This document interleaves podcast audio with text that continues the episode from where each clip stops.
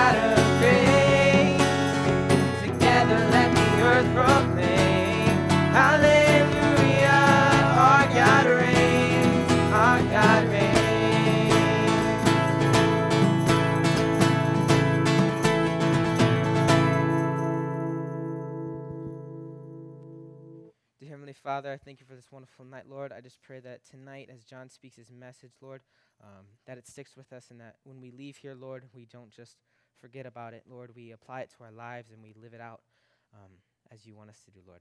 In your name I pray, amen. tonight we're going to talk about being angry at folks. Yeah, we're going to talk about being angry at folks. We're going to talk about uh, resentment. We're going to talk about bitterness. If anybody would like a dollar, I have one. Um, I totally just found that in my pocket, so that's pretty cool. So, huh? Yeah, right, right. So, um, all right, all right, all right. Let's let's quiet down. Let's quiet down. So, um, this is something. This is so- uh, a, a topic for me that uh, personally kind of hits home. Um, I can kind of be an angry guy. Uh, yeah, I, I have a I have a short fuse. I've had a short fuse since I was a kid. Um, do you guys have you guys ever played Uno? That's like the one card game I think everybody's played, right? So um, when I was when I was younger, um, I used to throw straight up temper tantrums if I lost a game of Uno. Like, you think you've seen a kid in a store cry about not getting gobstoppers? It- that kid can't touch the tantrum, tantrums that I had playing Uno.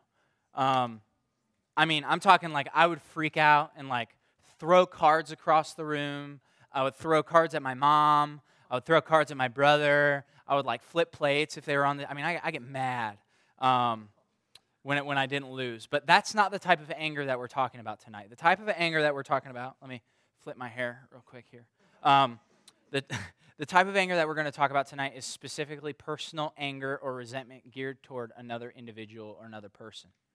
Um, I don't believe that there's a single person in this room that doesn't have any sort of anger or resentment toward a person.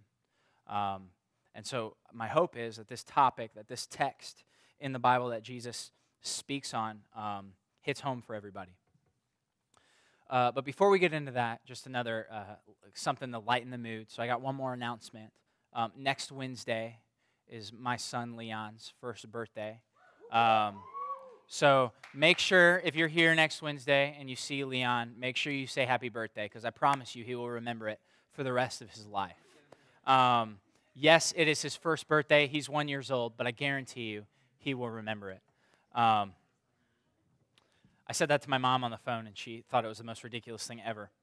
But that's okay. So, um, yeah, Leon's birthday's next week. Feel free to say um, high five to him. Hi, happy birthday. Say high five to him. Yes, that is exactly what I just said. Uh, say hello to him. Happy birthday. High five. Tell him he's got sweet red hair, whatever you want. Um, you can do that. So, uh, if you have a Bible, turn to Matthew chapter 5. We're going to be in verse 21 through, I think, 26 tonight. Um, but before we get into the text, I want to talk about something specific. How many of you guys remember about a little over three years ago when Washington, about seven miles west of us, got hit by a tornado? Right? So, when something traumatic happens, whatever it is, whatever's traumatic, I think we have this, this habit of like going back to when it happened and like hashing out exactly what happened and, and, and where, where we were at and what we were doing. I remember that I was in I was in service here at Crosspoint and everybody's like emergency alert on their phone went off at the exact same time. And uh, within the next like six minutes, everybody evacuated the church and went home. Uh, my wife, uh, she wasn't my wife at the time, my girlfriend, Sarah Sweeney, and I, and a guy that I lived with named Emmerich, all went to Sarah's parents' house, which is about two miles that way. And uh, something that was really interesting that happened is I had an apartment in Washington at this time. I lived in this like sweet studio apartment that was about as big as like so if I if if if the front door's here, okay, the bathroom was here, okay, the kitchen was here, the living room was here, and then you go back and it was about like this wide. So like that was the entire apartment, super small. Um, but one of the coolest things about this apartment was it had uh, a loft, and this was like no normal loft. This was a fort. I mean, it was awesome. So this thing, like, I mean, super tiny apartment. It was like the size of a two-car garage, if, if, to kind of give you some sort of perspective of how big this apartment was. And then if you walked in the front door, the door to the bathroom was here, and there's this sweet, like, old school, like bunk bed-looking ladder that went up.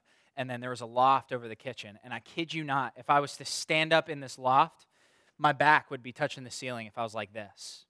So if I sat up in the middle of my bed, my head would scrape the roof of my, my apartment, man. This thing was awesome.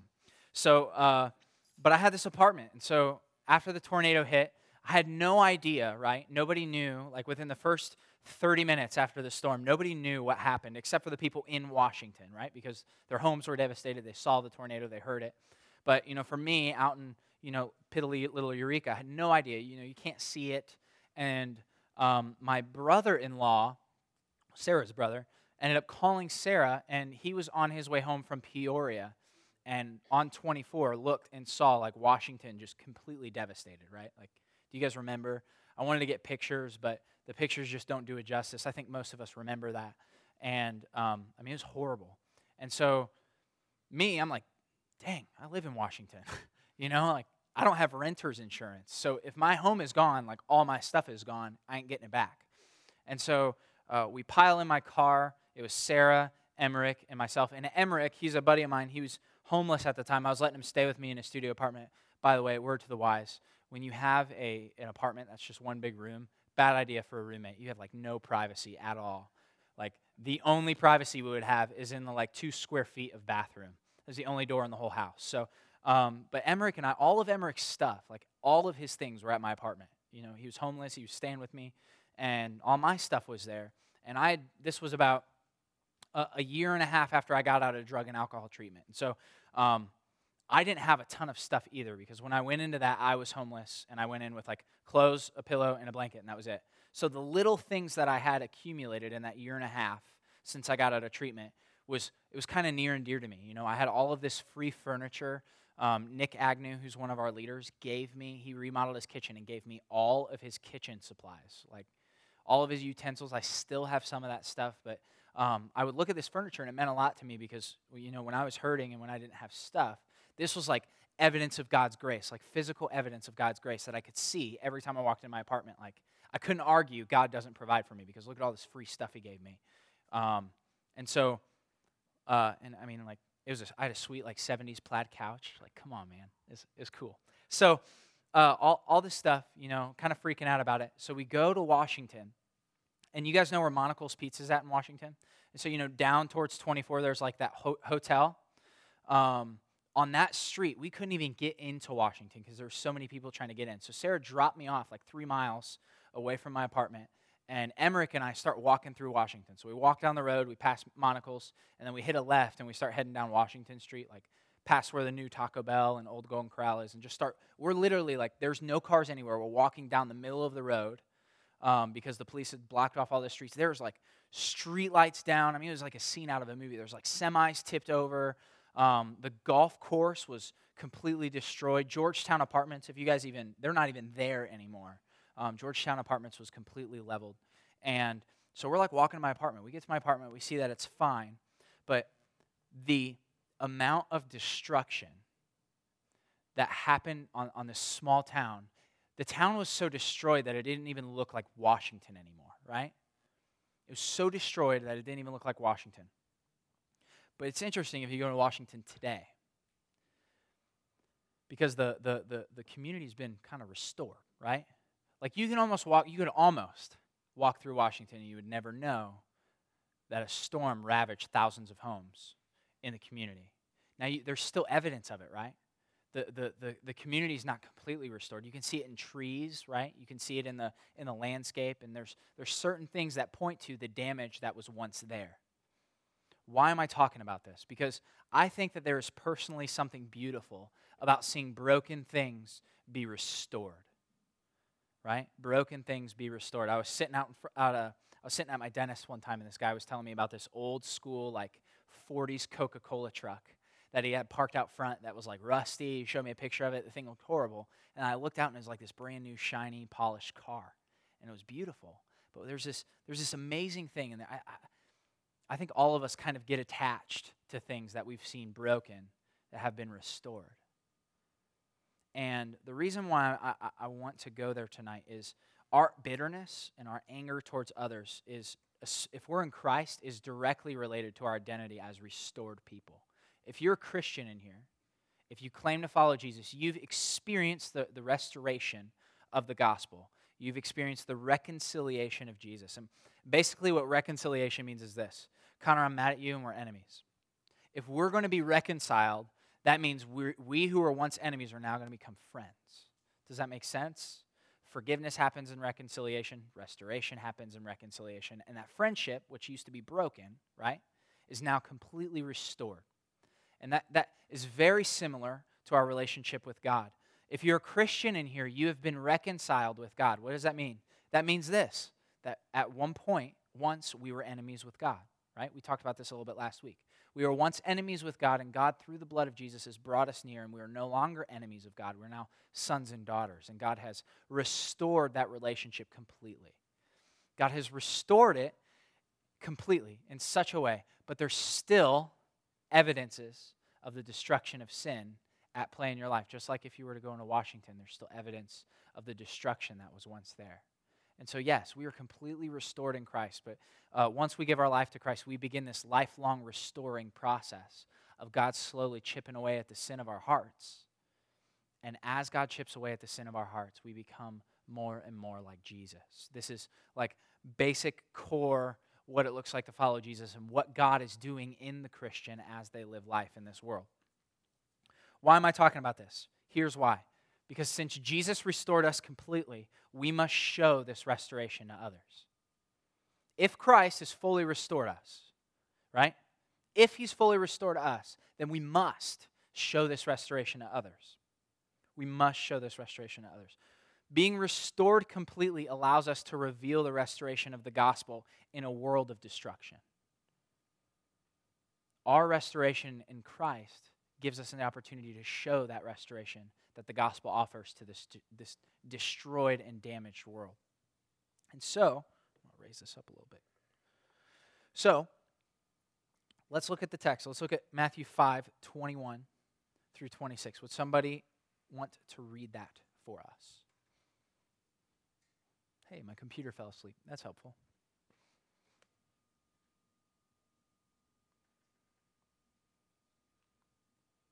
Beautiful. There we go. Would somebody like to read that for us? Go ahead. You have heard that it was said to those of old, You shall not murder, and whoever murders will be liable to judgment.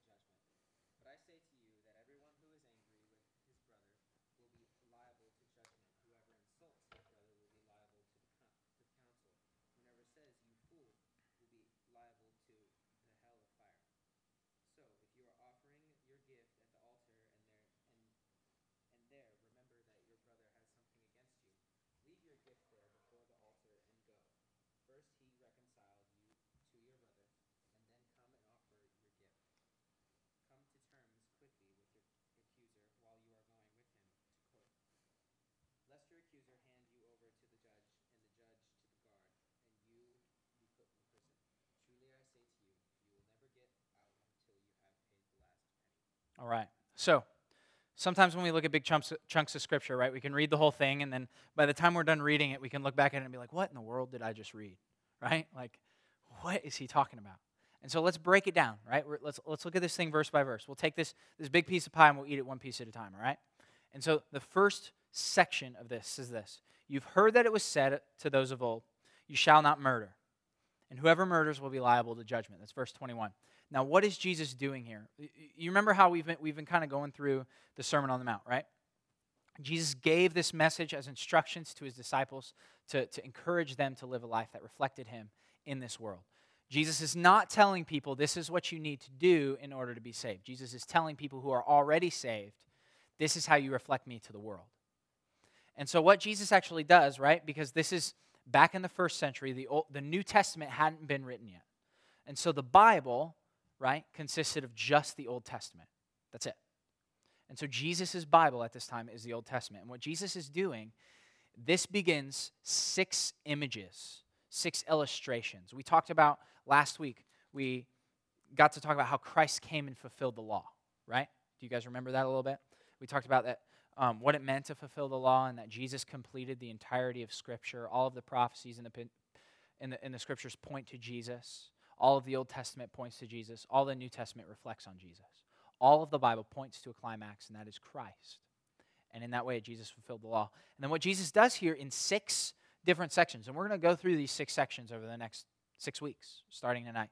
He gives six different illustrations for how his fulfillment of the law impacts us in our daily living. Here's what I love about Jesus He's a genius. Um, again, every week, what I hope when you look at the text is that you will see that Jesus is a boss. Like, he's amazing at teaching the Bible. Why? Because what he does is he takes these big picture ideas of the Bible and he breaks it down and shows us how they apply to our daily living. He takes something so simple like this of you shall not murder, and he shows how this command is not just a command that says, I can't kill Jonah. Yes, would, would killing Jonah be wrong? Raise your hand if you think if I just killed Jonah right now, it'd be wrong. Right. Okay? I think we can all agree on that. I think we can all agree on that. But sin, sin is not just a, a matter of external behavior. Now, what do I mean by that? I mean that sin is a matter of the heart. Sin is an effect and affects the inner being, our innermost self, the seat of all of our desires, our heart. Why is that important? Because the fact that I want to kill Jonah is the issue. Not killing Jonah. Killing Jonah is not the issue. It's bad, absolutely. But the deeper issue is why I want to, that I want to, and the hate and resentment coming from my heart. And my physical actions are just an overflow of the hate and resentment that I have in my heart. And that's what Jesus is going after here. So, yes, he says in verse 21 murder is wrong. We can all like raise our hand and say, yes, amen, murder is wrong. But he says this, but I say to you in verse 22 that everyone who is angry with his brother will be liable to judgment. Everyone who's angry with his brother. Now, that word angry is a very, very interesting word in, in, in the, in the original Greek language, it's, it's passive, which basically what, what that means is um, verbs are either active or passive, right? If a verb is active, it means that I am either commanded to do something or I am actively doing something, right? So, an active form of becoming angry would be me lashing out at Connor. But this is passive, which is incredible because what that means is that this anger is happening to me. And it's this very interesting picture of how sin affects the inner person. Sin takes over us like a cancer. And not only do we lash out in anger, but this anger literally takes over us and resentment consumes us. Let me, let me ask you something. Raise your hand if you've ever been bitter or resentful t- towards somebody. Raise your hand. Okay. So if I, if I said to you that that bitterness consumed you, would that make sense to you? Would you say that you've experienced that in some way, shape, or form? It's consumed your thoughts, it's guided the way that you've acted toward people. You've kind of maybe given somebody a dirty look in the hallway or said something snarky to them or um, tried to egg on a fight or some sort of argument or s- just something, right? This bitterness takes over us and it consumes us. And Jesus says, this is the crazy thing. In the eyes of God, that bitterness and that resentment is equal to murder. Murder is not a bigger deal than resentment. in the eyes of God, me being angry and bitter toward Jonah is just as bad as me killing him. Now, that's different from the way that we see things, but we don't see things with the heavenly perspective of a perfect, eternal God. And so, resentment is a big deal. And I think this is something that we kind of ignore and brush aside. Um, there's, there's a lot of family that I struggle with being bitter toward. And, and God, as I studied this passage to talk about it with you, I mean, God is convicting me and just reminding me, John, this isn't something that you need to ignore and, and brush aside. This is something that you need to address and you need to bring to me so that I can heal it and, and restore you and restore that area of your heart so that you're no longer bitter toward these people. And so, since Jesus completely re- restores us, we must res- resist resentment towards other people. We must. We have to. If Jesus completely restores us, if you're a Christian in here, this is for you. You must resist this. You can't allow resentment to take over your heart. You have to, you have to keep Jesus as king, not, not allow resentment and bitterness to be king. You have to, you have to keep Jesus as king. You have to. The heart is sick. The heart is sick, and, and, and, and God's place and God's role in our lives is to restore that which was broken in such a way that you couldn't even tell the degree of destruction that was there before God's healing took place.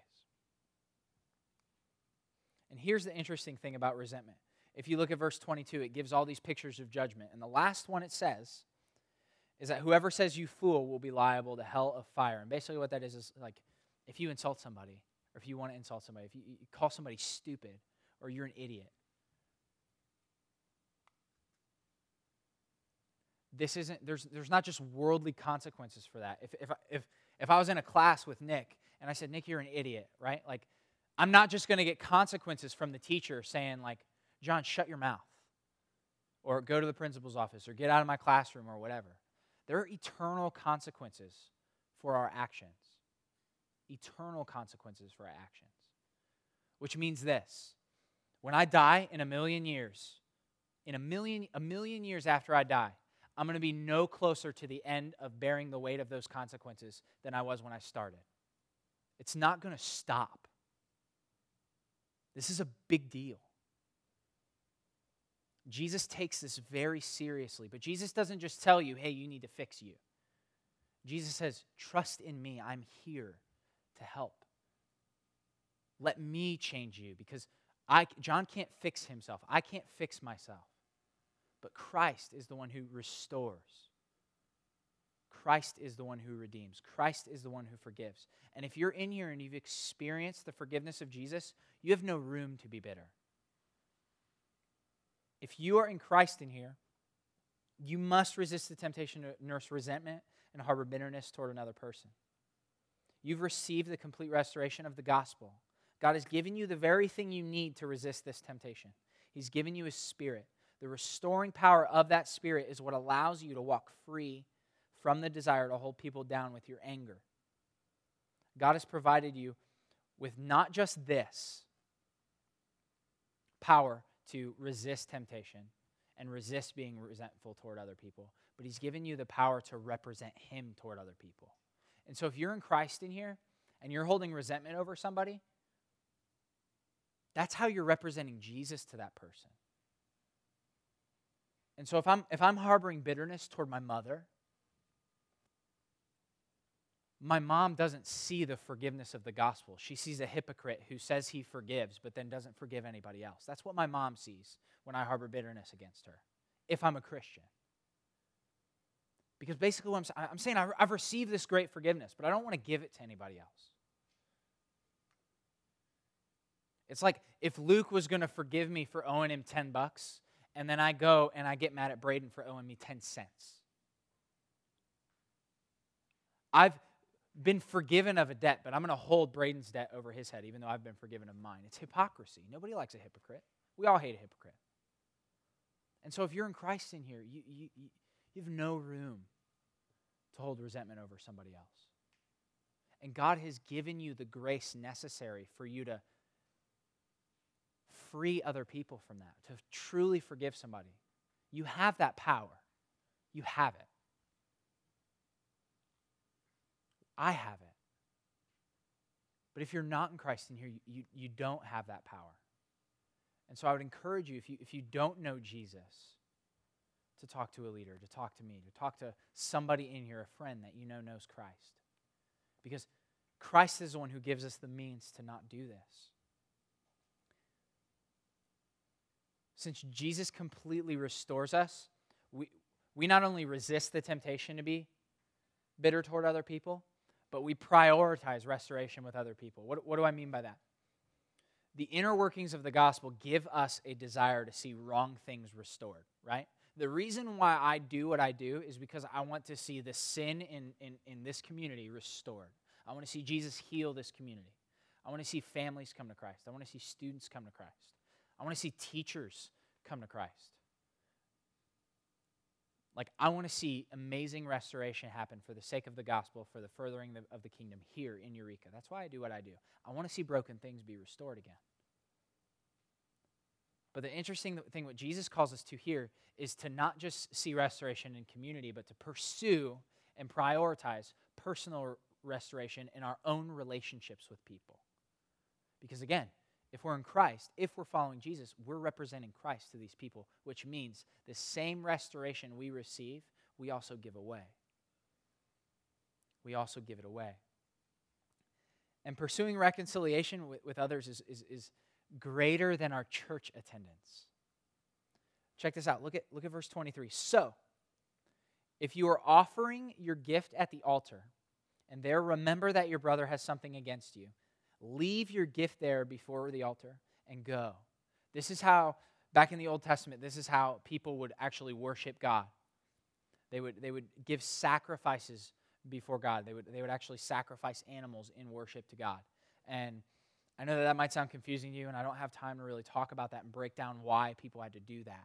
But they had to sacrifice these animals at an altar to experience the forgiveness of God. It's why Jesus had to die. Every animal sacrifice was just a picture of the coming death of Jesus. That was the ultimate sacrifice for all of us. And so, the, Jesus is literally telling these guys, hey, if you, if you have an animal that you've killed and you want to go worship God, and you remember that somebody in your life has something against you, literally put that animal down and immediately go reconcile with your brother. Immediately. Like, this is a high priority on Jesus' list. Animal sacrifice in the Old Testament, big deal. Animal sacrifice in the New Testament, big deal, right? But here's something really interesting. Today, we don't have this because we have the ultimate sacrifice of Jesus. We don't, we don't have to bring animals to an altar anymore. But something that we do do is we gather weekly, right? In worship to God, we gather weekly to worship God together. And so here's something very interesting. A lot of times, what we, what we think is, well, if I attend church and if I read my Bible and if I pray and if I do all these things, then and only then, once I do all these things, then God will love me. But what we see here is that what's more important to Jesus is that our reconciliation with others is happening that we're pursuing relationships in our life and, and restoring those for the sake of the gospel. And that's a higher priority than our church attendance. And what I love about what Jesus does here is he, is he kind of flips the script on the disciples, right? He says, he says first, if you're angry with somebody, like he, he talks about our personal anger toward other people, right? And then he immediately in verse 23 flips it around and says, if somebody's angry with you, if you've wronged somebody, go restore that relationship. So, not just holding us to this standard of, man, we, we, we need to not harbor bitterness against the people because we can be me focused, right? I can be like a me monster and be all about me and the people who have wronged me and the people who have upset me and the people who have let me down. But Jesus is not just talking about that person, he's talking about us restoring relationships with not just the people who've let me down or the people who let you down, but he's talking about our own sin against somebody else. If somebody has something against me, I need to go. And so this is a priority. This is a priority. It means something to Jesus. And not only that, but he, he, he not only calls us to prioritize this restoration, he calls us to initiate it. How hard is that? Right? To not just not just see somebody that, that, that I've wronged, right? Because if I, if I wrong you, right, if I did something wrong to you, you'd expect me to say sorry, right? I need to be the first one to say sorry. If I wrong you, I need to initiate it if I'm the one in the wrong. But Jesus goes a step further and says, if you've wronged me, I still need to initiate that. Why? Not because if I initiate it, Jesus will love me. No. But because of the love of Christ that I've received, I have such a desire to see restoration happen in my relationships that whether I've wronged you or you've wronged me, I'm going to initiate it because I want to see that happen. Thank you. I love you. Uh, so, but I have such a desire to restore the relationships that are broken in my life that whether you've wronged me or I've wronged you, I'm going to restore it. I'm going to initiate it. It doesn't matter whether you've wronged me or I've wronged you. Because I've been so impacted by the forgiveness of the gospel, by the forgiveness of Jesus, that I want every single person on the face of the earth to experience that too. Whether I've wronged them or whether they've wronged me, I'm going to show them that forgiveness. Now, let me ask you something. If you came over to my house and you stole $1,000 from me, right? Just, just, I don't think any of you would do that. I hope that none of you would do this, right? But if you did that, if you can't, or uh, even, even better, you stole my TV or my Xbox, right? You just like busted up in my window, stole my Xbox. Now let me let me ask you this. What if I came to you and I knocked on your door and I said, "Hey, why'd you steal my Xbox?" And the first thing out of your mouth, is, as you know, is going to be, "I didn't take your Xbox. I didn't do it. It wasn't me." Right? But if you did, and I know it, what if I initiated restoring that relationship with you? And that restoration was so important to me that I, I looked at you and I said, hey, keep the Xbox. Yeah. See, he's like, what? But I, I, because I desire that relationship to be so restored that the material thing isn't what matters to me. The fact that you experience the forgiveness of the gospel is what matters to me. And so keep the Xbox. Matter of fact, I'm going to buy a game and we'll play it together. That's the power of the reconciliation of the gospel. God has made us and brought us near, called us sons when we were once enemies. You should be my enemy if you came into my house and took my stuff. You should be my enemy. But I have such a desire for restoration. I have such a desire for reconciliation that I'm going to pursue that forgiveness, whether you want to or not. That's the power of the love of God. That's the power of the love of God. It is, a, it is a love that initiates, it is a love that goes first. Jesus went first, and he calls us, if we're in Christ, to go first as well. And so, because Jesus completely restores us, we must pursue restoration. We must. We're not only called to not harbor bitterness and not kill people, we're not only called to prioritize and make restoration a big deal in our lives, but we're also called to initiate it. Whether we're the ones that made the mistake or you are. Whether, whether I did it or whether you did it, I initiate that. I go first. Look at verse 25. Come to terms quickly with your accuser while you are going with him to court. Jesus kind of gives us a picture of like being in court right? The ultimate perspective of like being in trouble. We have court. And somebody's accusing me and they're suing me for something that I've done wrong. And Jesus says, Come quickly to terms with them. What does he mean by that? He means come quickly, which means we need, we need to not only initiate, but we, we need to be urgent in our initiation. Basically, what Jesus is saying is that restoration is such a big deal in the heart of a Christian that they're not just going to initiate, they're going to make every effort to initiate as fast as they can. I'm not going to wait around for years to go to the guy who stole my Xbox. As soon as I find out that he took it, I'm going to go to him. And this is not something that is easy. We, like, we don't nail this, right? It's so easy for me to let the cancer of bitterness consume my heart to where I want to just like call the cops on that dude and watch him suffer. But the power of the forgiveness and the restoration of the gospel is that God has softened my hard heart in such a way that I'm moved to move near my enemies and love them as if they're my son. That's the power of the forgiveness of the gospel. This urgency calls us to initiate. And for some reason, we've believed the lie that just because someone sinned against me or wronged me or hurt me, that they need to be the ones to initiate the apology. And I won't forgive them until they say sorry. Listen, if God waited for us to say sorry, none of us would be saved. Period. If God just waited around like, well, I'm just going to wait for John to apologize me and then I'll forgive him. That's not how it works. God initiates salvation, God draws us near. Jesus would have never died if God was waiting for us to apologize. Jesus going to the cross is God's pursuit of us when we were his enemies. God loved his enemies so much that he sent his own son to die on behalf of his enemies so his enemies could also become his sons. It's this amazing picture of love. A picture of love that makes us scratch our heads and be like, what in the world? That makes no sense. And it won't make any sense until you've genuinely experienced that in salvation. When you've fully received the love of Christ in such a way that you've been moved by the gospel to surrender to Christ. Our ability, our decision to give our life to Christ is only an expression that God has already pulled us in close. Our giving our life to Christ or our surrender to the gospel is not us saying, All right, God, you're over there. I'm going to come and be on your team. No, no, no. Our giving our life to Christ is that God has already called us to himself. And we're saying, This is where I stand. I'm on this team now. That's what baptism is. It's not, hey, you get dunked and then you're saved. It, baptism is this beautiful way to declare publicly, this is the team that I'm on. This is who I represent. And it's Christ.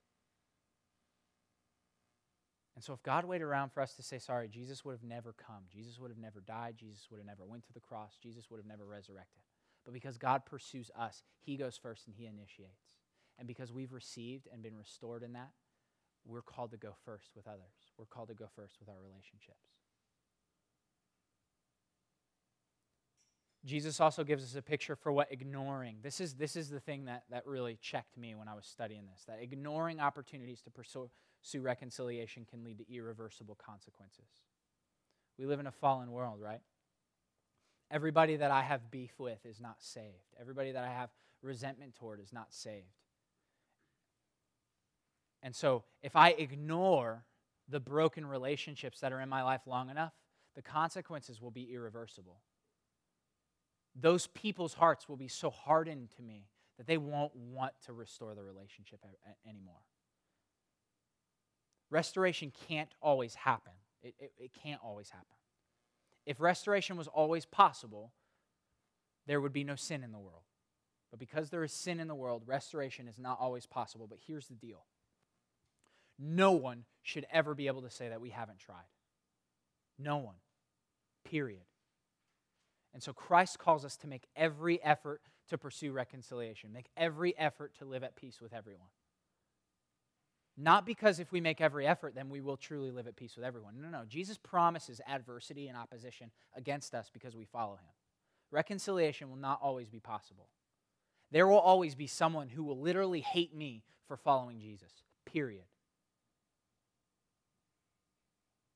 But that person's going to know that I love them and that I care for them. And I'm going to make every effort to pursue restoration in that relationship regardless. we should pursue reconciliation in such a way where no one could argue where we stand. There would be no evidence against us. This isn't always the case, right? We know this. This is why we rely in the power of Jesus. Because when we're fully in dependence on Him and His power and His grace and His love, that grace, that love, that forgiveness will flow out of us. But before it flows out of us, it's got to work in us. You can't ever expect God to do something through you if He hasn't done something in you. And so, my hope for you is this if you're, if you're a Christian, if you call yourself a Christian, I want you to ask yourself two questions. The first one is this Have I genuinely experienced the restoration of the gospel? Truly. Not just heard it, not just said, yeah, I know what that is, or yeah, I believe in Jesus. But have you genuinely experienced the restoration of the gospel? Has your soul been restored? Has God come in and snatched you out of your sin, set you on the rock of his Son, said, You are my son? Do you have a desire to follow Jesus? If you have a desire to follow Jesus, that's evidence that God is at work in your life. So, have you genuinely experienced this? And if you have, then the next question is this. If you haven't, stay on that question. Because the second question is not possible. How can I genuinely show this same restoration that I've experienced to one other person? Just one. I'm not going to ask you to do it with everybody immediately. One person in your life right now that you are harboring bitterness and anger and resentment toward. Maybe they've made fun of you for being a Christian. Maybe they're they stole your girlfriend or your boyfriend. Maybe they like I don't know. Maybe they stole your Xbox and broke in your house. Whatever. One person, just one. How can you show that same reconciliation, that same restoration, that same forgiveness, that same love to them?